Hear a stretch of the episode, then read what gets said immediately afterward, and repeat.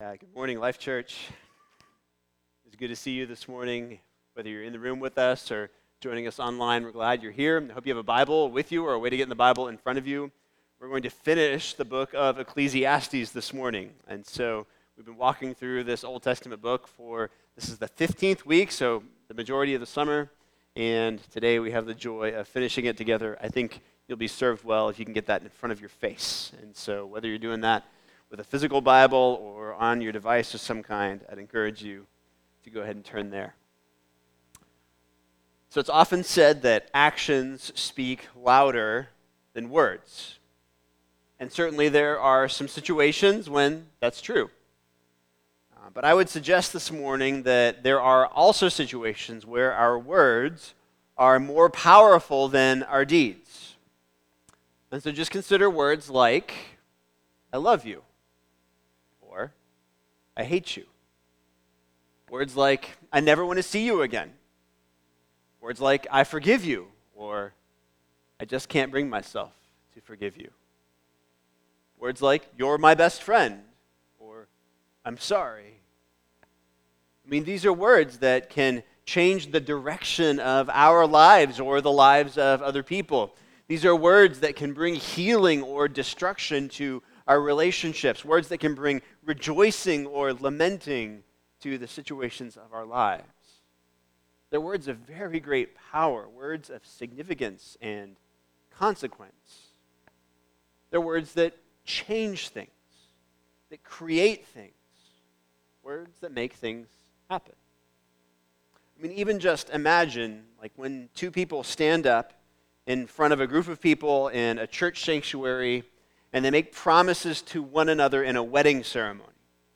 Now, those words of promise, they're not describing marriage, they're not commenting on marriage, they're creating marriage. Because words do that, they have the power to make things, to create things. And if we understand the Bible rightly, that's because we are created in the image of a God who creates things by his words. Right? Genesis chapter 1 gives us a picture of our God who created all things out of nothing according to his good and beautiful design. And he did that simply by speaking those things into existence. Let there be light, he said, and there was light. Genesis tells us over and over and over again that God created by his words. And then Hebrews chapter 1 adds to that the fact that Jesus Christ, the Son of God, the second person of the divine Trinity, he presently, at this very moment, is upholding all things, again, by his words. Hebrews tells us that he sustains the universe by the word of his power. And so Jesus, he holds every molecule in existence in perfect place simply by speaking. His words have power, they change things, they sustain things. That's what words do. Words have power. And it's because of the power of words, and it's because of what words do, that we have the book of Ecclesiastes. We have Ecclesiastes because the same God who created all things and who sustains all things by his powerful word still speaks to us now through his written word. He speaks still with the power to create new life in us and to sustain that life in us. He speaks, speaks still with the power to change things in us. Which is why one of the most significant and revealing realities in any of our lives is what the Word of God does to us and in us. I'm going to ask you this morning how do you respond to the Word of God? Really?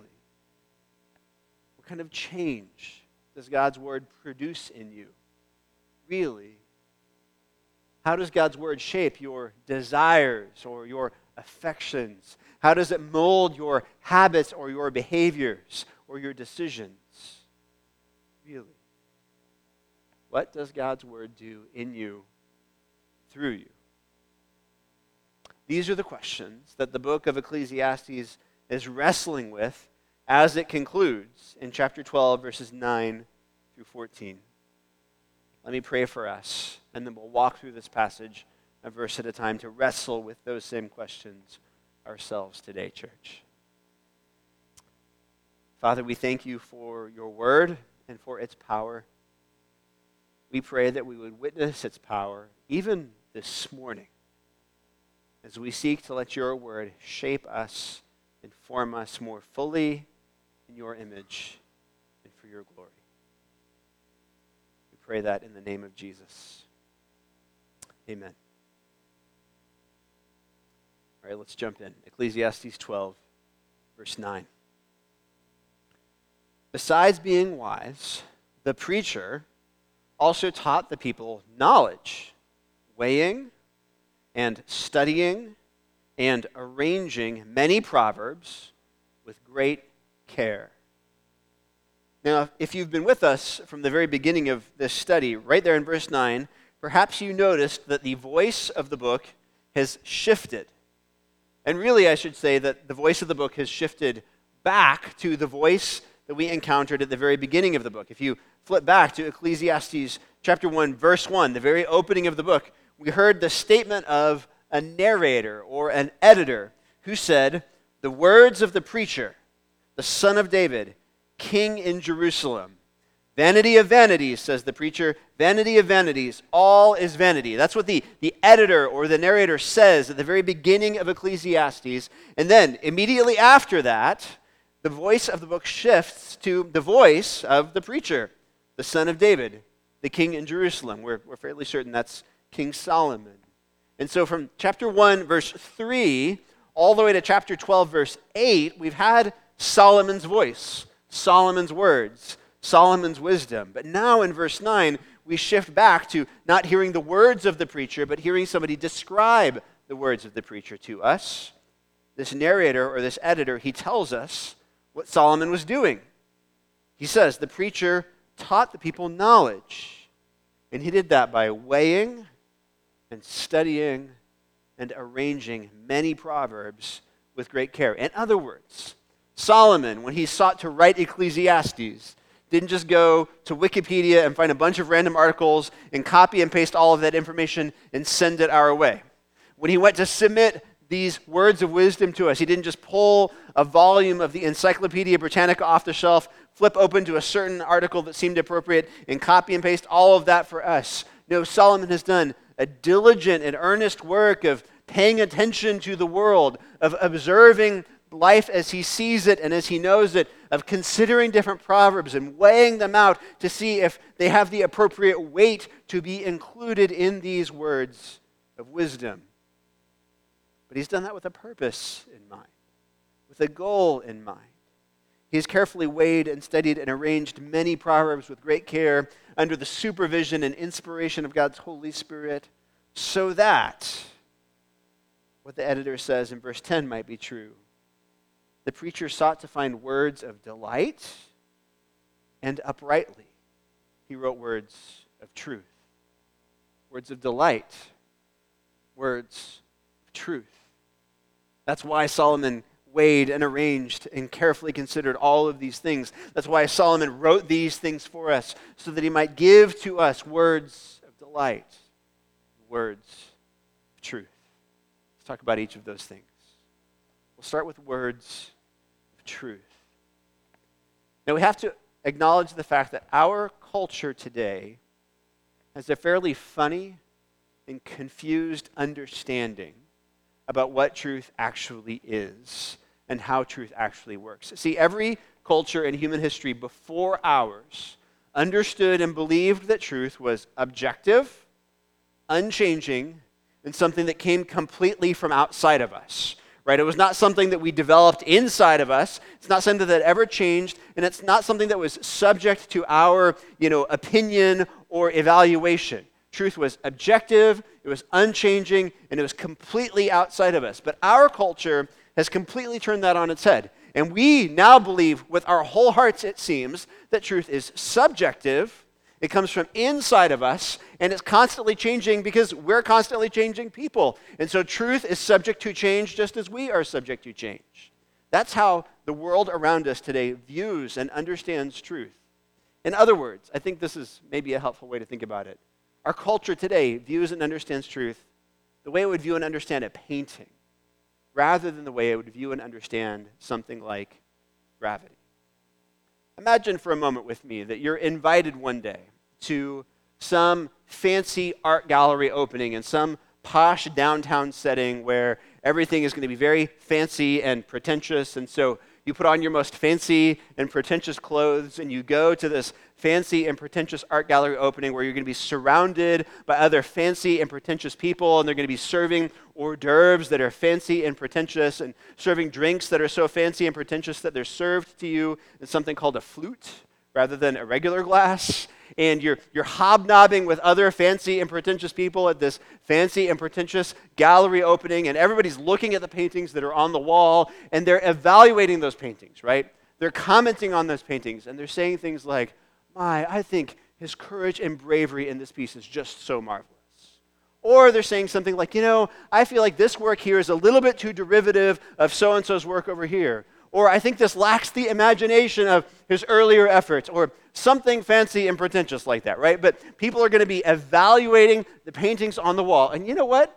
If you do that, that's fine. I'm talking about a painting. You can love it, you can hate it. That's up to you. It is fine if your evaluation of artwork is subjective and changing and internal because it's art. But then let's say for a moment that you were to step outside onto the balcony of this fancy and pretentious art gallery and you saw somebody was leaning up against the guardrail of that balcony and perhaps they'd been in their flutes a little bit too much that night and so they were a little bit tipsy and they were leaning a little bit too far back you wouldn't in that moment approach that person and say you know what i'd like to engage you in a debate about the force and effect of gravity you wouldn't approach them and say in my opinion humbly put forth it appears that you are a little bit too close to the edge of this. No, if you saw them doing that, you would say, Watch out! Because you know the force of gravity. It is objective, it is unchanging, and it is not something that comes from inside of us, right? It is absolutely built on what is outside of us. Nobody's going to debate. Nobody's going to argue about the existence of gravity and its force when somebody's life is in peril. Friends, truth, it can't be something that changes constantly. It can't be something that is in the eye of the beholder. It can't be something that we find inside of ourselves some way, somehow. Right? There is no such thing as my truth as opposed to your truth. There is just truth. Solomon, he writes these proverbs to give us words of truth. He writes these proverbs so that there might be a rock solid foundation of truth upon which we can build our lives. He writes these words of truth so that we might know the God who truly exists and who has truly revealed himself through his word. He worked to weigh and study and arrange these many proverbs with great care so that we could know true words from false words, so that we can know the truth from what is deception so that we could understand what is real as opposed to what is unreal. And so I ask you this morning does your life reflect the fact that God's words are truth? That He speaks to us with true words and not false words? In other words, is His the voice you listen for most of all? As, as the din of just noise and, and voices in your life rages around you are the true words of God, the words that you are listening for most carefully. More carefully than you listen to your social media feed. More carefully than you listen to whatever news commentators you particularly pay attention to more carefully than you pay attention to that person that you're trying to impress or that person that you're trying to hold on to, more carefully than you pay attention to anything, are you listening for the true words, the true voice of your God who speaks to you through his word? Solomon wrote these words so that we might have words of truth. And so that we might have, secondly, verse 10 tells us words of delight. I think that means that Solomon wrote these words to be beautiful words that were to us a source of pleasure and a source of delight. As I was thinking about that, I was just immediately reminded of the words of Psalm 19, which describe all of the words of the Lord in this way. The psalmist says, The law of the Lord is perfect, reviving the soul. The testimony of the Lord is sure, making wise the simple. But then he goes on and he says, More to be desired are they, the laws of the Lord, more to be desired are they than gold, even much fine gold. In other words, the words of the Lord are more precious and valuable than a great deal of fine gold. And also, sweeter also than honey are they, and the drippings of the honeycomb. So the words of the Lord, they're to be precious to us and sweet to us. They are to be a source of delight to us. They are to create in us a hunger for the Lord and an affection for the Lord. We should take pleasure in God's word, in other words. Do you? Does this sound like your attitude towards Scripture this morning? Do you delight in God's Word?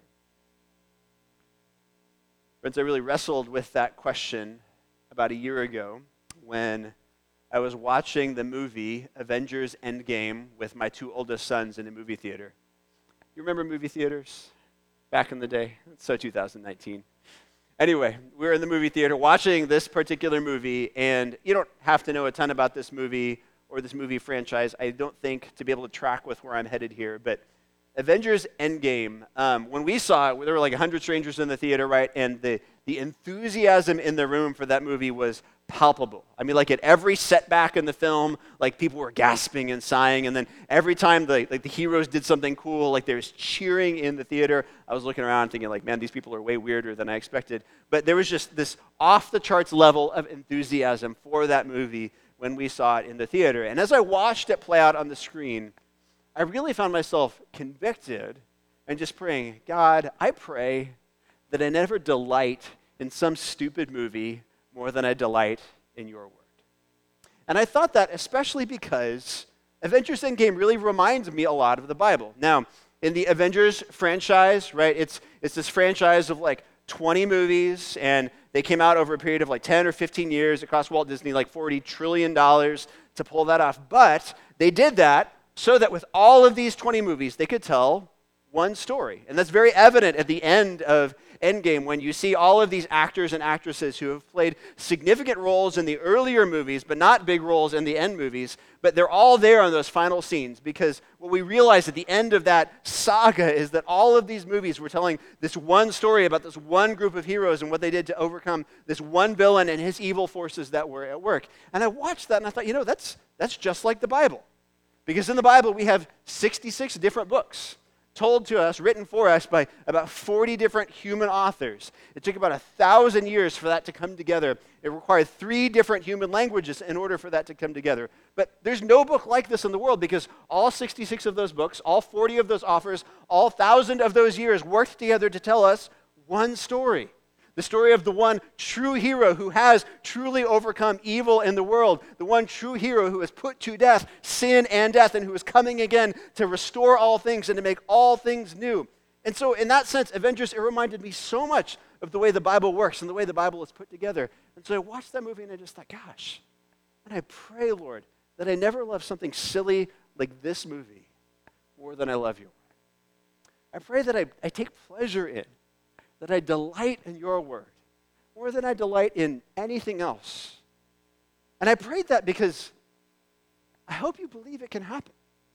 I hope you believe that, that we can fall more in love with some silly movie franchise than we fall in love with the word of the Lord. See, the greatest challenge to us, if you're sitting in this room today, if you're watching this live stream, not the greatest challenge, the greatest danger we face is not that one day we're going to wake up and we're just going to decide that the Bible isn't true. I mean, that is a danger.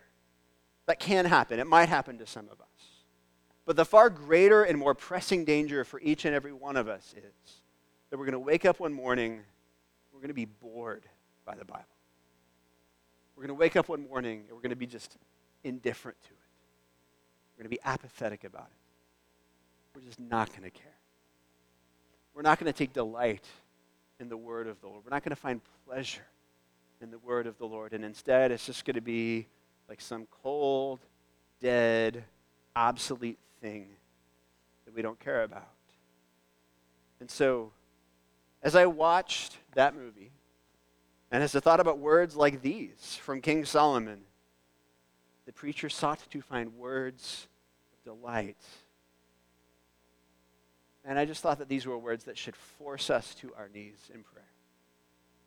They're words that should, should just lead us to pray God, make my heart delight in your word. Fan the flame of my affection for you through your word. Help me to treasure and to take pleasure in your word truth. That's my prayer for you, church. It's my prayer for us as a people, is that we would be people who truly and genuinely delight in God's word. And we have to pray that that would be true because that's not a, a switch that you can flip right? You can't just wake up one morning and decide today's the day that I'm going to find pleasure in God's word. Today's the day that God's word is going to be sweeter than honey to me or more valuable than much fine gold to me. Something that only the Spirit of God can do in us. So I pray for you and for me and for us that we would be people who delight in the word of the Lord and that we find these words to be words of delight. Now, that doesn't mean that reading God's word will always be pleasant. And I say that because the very next verse makes that clear. Right? Verse 11, the writer he says, The words of the wise are like goads, and like nails firmly fixed are the collected sayings. They are given by one shepherd. Now, note a couple things. These words are given. Again, this isn't truth that came from inside of Solomon. It's truth that Solomon received from the inspiration of the Holy Spirit. In the same way, we didn't just arrive at this truth ourselves. This truth has been given to us, it's been revealed to us by the Holy Spirit of God. But it's been revealed to be both nails and goads, the writer says. Like nails, firmly fixed is the wisdom of the Lord, are the truths of the Lord. Scripture, it anchors us in place. When the world around us would send us adrift, Scripture holds us firmly in place. It anchors us to reality. It provides us with stability so that we don't drift away from the Lord and His purposes and His ways. And these words also are like goads, the writer says. What's a goad? Well, in the ancient world, a shepherd, he carried two tools with him. One was a staff. You've probably seen a picture of a shepherd holding his staff in some you know, pleasant pastoral scene. It's the long stick with the crook on the end. He can use that crook to just gently usher a sheep in the direction that it needs to go. And that's what a staff was primarily for, right? It was for direction. Like a shepherd would use his staff to herd his sheep in the direction he wanted them to go. A goad, his other tool, was a much shorter stick, usually with a nail or a sharp piece of rock or bone attached to the end. And the shepherd would save the goad for whenever he had a sheep that wouldn't go in the direction he wanted that sheep to go. If he had a sheep that was straying from the path, straying from the flock, he would pull out his goad and he would prod his sheep with that goad. And the pain of that prod would lead the sheep back in the direction the shepherd intended for it to go. And so, if you were a shepherd, you had your staff with which you would provide direction for your sheep, and you had your goad which you would use to provide correction for your sheep. Now, there are two things I think that we need to think about as we consider the fact that the writer here tells us that Scripture, the words of truth, should be like goads in our lives. First is the fact that the reality that God corrects and rebukes and disciplines his children is really an expression of his love for us. Right? God rebukes and corrects those he loves. He disciplines those he loves. If he's not doing that in your life, it might be because you're not his child. Just think about it this way. If I am walking through the grocery store and I encounter a mom with a very young child in the cereal aisle, and that child is throwing a temper tantrum because mom won't buy him that box of Lucky Charms that he really likes. Right? If that is somebody else's child, if that's a stranger's child, maybe I smile at the mom, offer her a word of encouragement, but then I just keep on walking, right? That's not my kid. It's not my responsibility. Maybe I'm thinking to myself, gosh, the kid's going to turn out to be a total brat. I don't know, but it's not my child, so I don't have to worry about it. I'm not responsible there for disciplining and correcting and rebuking that child. But if it is my child, if I'm walking through that grocery store and it is my son or my daughter throwing a hissy fit because of cereal that is 90% marshmallows, you better believe it is my responsibility to correct and discipline that child as an expression of my love for them. Because they are my child, I will correct them, I will rebuke them, and I will discipline them. In the same way, it's because of his love for us and his commitment to us that God corrects us and goads us through his word. Which leads me to the second thing we need to consider here. Right? We should be concerned if we never find Scripture correcting us. We should be concerned if we never open Scripture and feel the pain. Right? If we never find Scripture changing our minds, we never find Scripture changing our behaviors, we never find Scripture convicting us, if we never open the Bible and realize that we are wrong, and that should be an indication to us that our hearts are hard and that we're farther from the Lord than we thought we were. Church, when was the last time you let the Bible correct you? When was the last time you let the Bible rebuke you? When was the last time you opened your Bible and immediately were confronted, not by some past sin in your life and not by somebody else's sin? When was the last time you opened your Bible and were convicted about your own sin? When was the last time you opened your Bible and walked away repenting because of what you beheld in the Word of the Lord, because of how the Word of the Lord goaded you as you opened it and as you read it? Like goads Scripture should rebuke us and correct us, just as it guides and directs us. When was the last time that happened for you? The final thing that Scripture should do in us is it should give us perspective. We keep reading, this is what verse 12 says. The writer says, My son, be aware of anything beyond these, these wise sayings he means. The book of Ecclesiastes, in particular, is what he has in mind. We can extrapolate out of that to say, beware of anything beyond these words, the words of the Bible as a whole. And he says, Of making many books, there is no end. And much study is a weariness of the flesh. Really, what the writer is doing here is he's urging us to be discerning.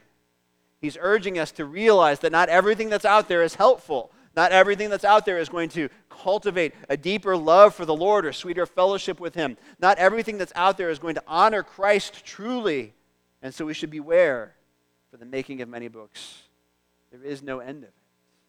It's the same word of exhortation I would give you when you walk into a bookstore and you head over to the spirituality or religion or even the, the Christian aisle. Right? Not everything that you will find there is helpful. Not everything that you find there is going to stir your affection for the Lord. And so be discerning. The writer goes on, verse 13. He says, The end of the matter, all has been heard. Fear God and keep his commandments, for this is the whole duty of man. This is the whole duty of man. In other words, this is the summary of King Solomon's teaching. Right? This is everything that King Solomon has laid before us. We are to fear God and we are to keep his commandments. Now, many times in the book of Ecclesiastes, we've seen this exhortation to fear God. It's in chapter 3, chapter 5, and chapter 7, three times in chapter 8. Again and again and again, Solomon has come to us pleading with us to fear God. And how do we know that we're fearing God? We do it by keeping his commandments. When we keep his commandments, that indicates that we have fear of the Lord. If we don't keep his commandments, that indicates that we have not feared God. This is just a very appropriate way for the writer to summarize King Solomon's teaching. But then he adds to it. And he tells us in verse 14 why we are to fear God. He says, For God will bring every deed into judgment with every secret thing, whether good or evil. For God will bring every deed into judgment. With every seen thing? No. With every known thing? No. With every well understood thing? No. With every secret thing, whether good or evil. The writer is telling us there will be a day when it is as if someone has climbed inside of our heads and into our hearts and transcribed everything that we've ever seen, everything that we've ever felt, everything that we've ever thought, everything that we've ever done, everything that we've ever considered doing and then ultimately not done, everything that we should have done that we didn't do, everything that we should have thought that we didn't think, everything that we should have felt that we didn't feel. He's going to lay our lives bare before the one who will bring everything into judgment. Now, why does Ecclesiastes tell us about final judgment here? Right? Why is that the mic drop, walk off the stage moment for this book? Well, the reality is that this is the truth. It gives everything in life meaning. So you remember how Ecclesiastes starts? We read it earlier. Vanity of vanities. All is vanity. And again and again and again and again in this book, the preacher, he's just been laying that out there, right? He's saying everything under the sun is vain. Is this all there is? Is essentially what he's asking. Is this all you've got? Is everything in life truly this chasing after the wind? Or is there something more? Now, with the very last verse, the writer he says, Yes, there is absolutely something more to life than what you see with your eyes under the sun. There is a God in heaven who created all things. There's a God in heaven who sustains all things. There's a God in heaven who rules over all things. And there is a life to come after this life that we've lived under the sun. One day, the dead will be raised, and every person will stand before the throne of God judgment.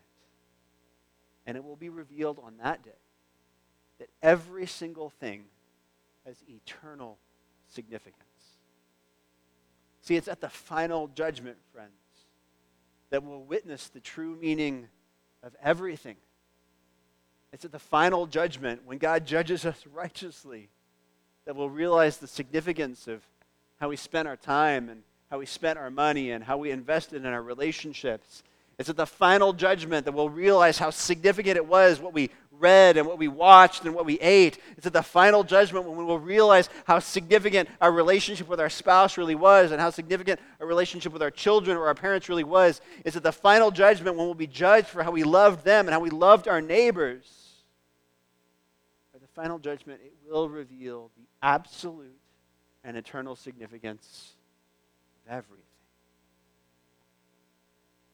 if that's true, then what matters most in life is the personal decision that each one of us makes about Jesus Christ. See, if God will indeed judge all things, then every person needs to be found righteous in God's eyes. In church, that will never happen if we're trusting in our own righteousness. That will never happen if we're trusting in our own efforts the only way we might ever be found righteous is if we're trusting in a perfect